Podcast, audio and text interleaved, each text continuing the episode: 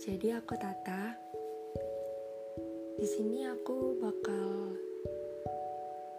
sering bacain podcast yang mana podcast itu adalah hasil tulisan tangan aku sendiri.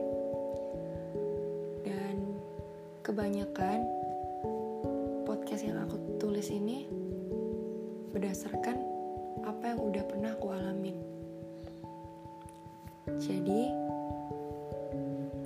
kalau aku nge-push podcast ini di waktu yang lama setelah aku menulis tulisan tersebut, bukan berarti bahwa aku tuh merasakan hal yang sama lagi gitu.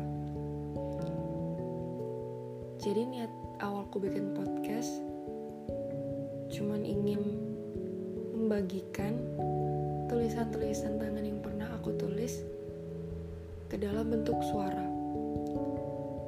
Supaya teman-teman yang mendengarkan tuh bisa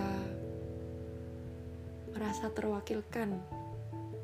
Gitu deh intinya.